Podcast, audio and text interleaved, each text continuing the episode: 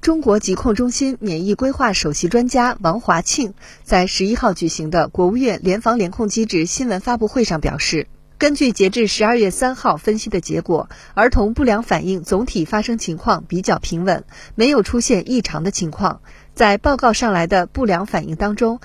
百分之九十五以上都属于一般反应。中国疾控中心免疫规划首席专家王华庆。呃，根据我们截止到十二月三号，呃分析的结果，那么儿童不良反应的总体发生情况呢，呃比较平稳，没有出现呢这个异常的一个情况。那么在报告上来的这个不良反应当中呢，